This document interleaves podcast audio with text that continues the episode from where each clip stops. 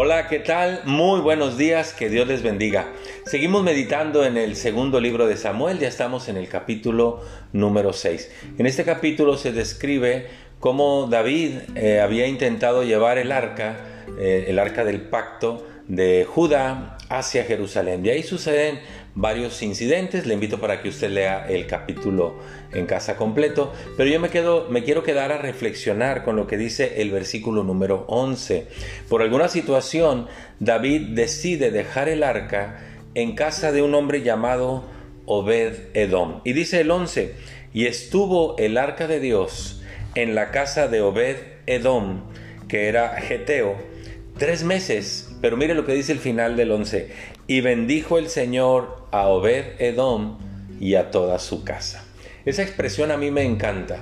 Cómo tener ahí el arca del Señor que representaba la presencia de Dios en medio del pueblo, en este caso ahora era la presencia de Dios en la casa de Obed Edom, y dice que Dios bendijo la casa de Obed Edom. El versículo 12 es la noticia que le dicen a David, fíjate que Obed Edom ha sido bendecido desde que el arca está en su casa. Y me, y me gusta esta expresión.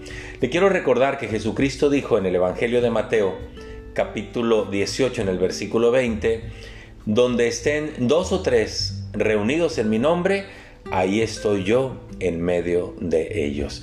La bendición de Dios hoy la tenemos o la podemos tener como familia. Cuando nos reunimos dos o tres, y creo que esto cumple muy bien el cuadro de la familia, a veces serán cuatro, a veces serán cinco, a veces serán dos, a veces serán tres, pero la familia reunida, eh, abriendo la palabra de Dios para escuchar su voz, orando al Señor para estar eh, hablando con Él. Él me habla a través de la palabra, yo le hablo a través de la oración. Eso significa que la presencia de Dios está ahí. Es la promesa, donde estén dos o tres reunidos en mi nombre, ahí estoy yo en medio de ellos. Y ahí estará la bendición. Entonces yo tengo que hablarle del altar familiar.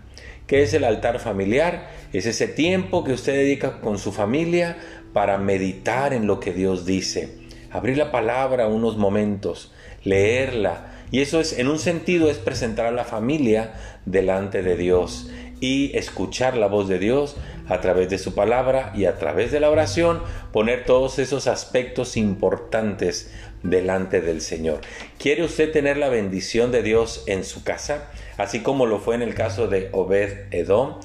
Mantenga siempre listo su altar familiar. Con esto le quiero decir, preséntese usted y su familia delante de Dios y usted será bendecido, como lo dice este versículo 11, y la presencia de Dios bendijo la casa de Obededom y a toda su familia. Muchas gracias, que Dios les bendiga, hasta pronto.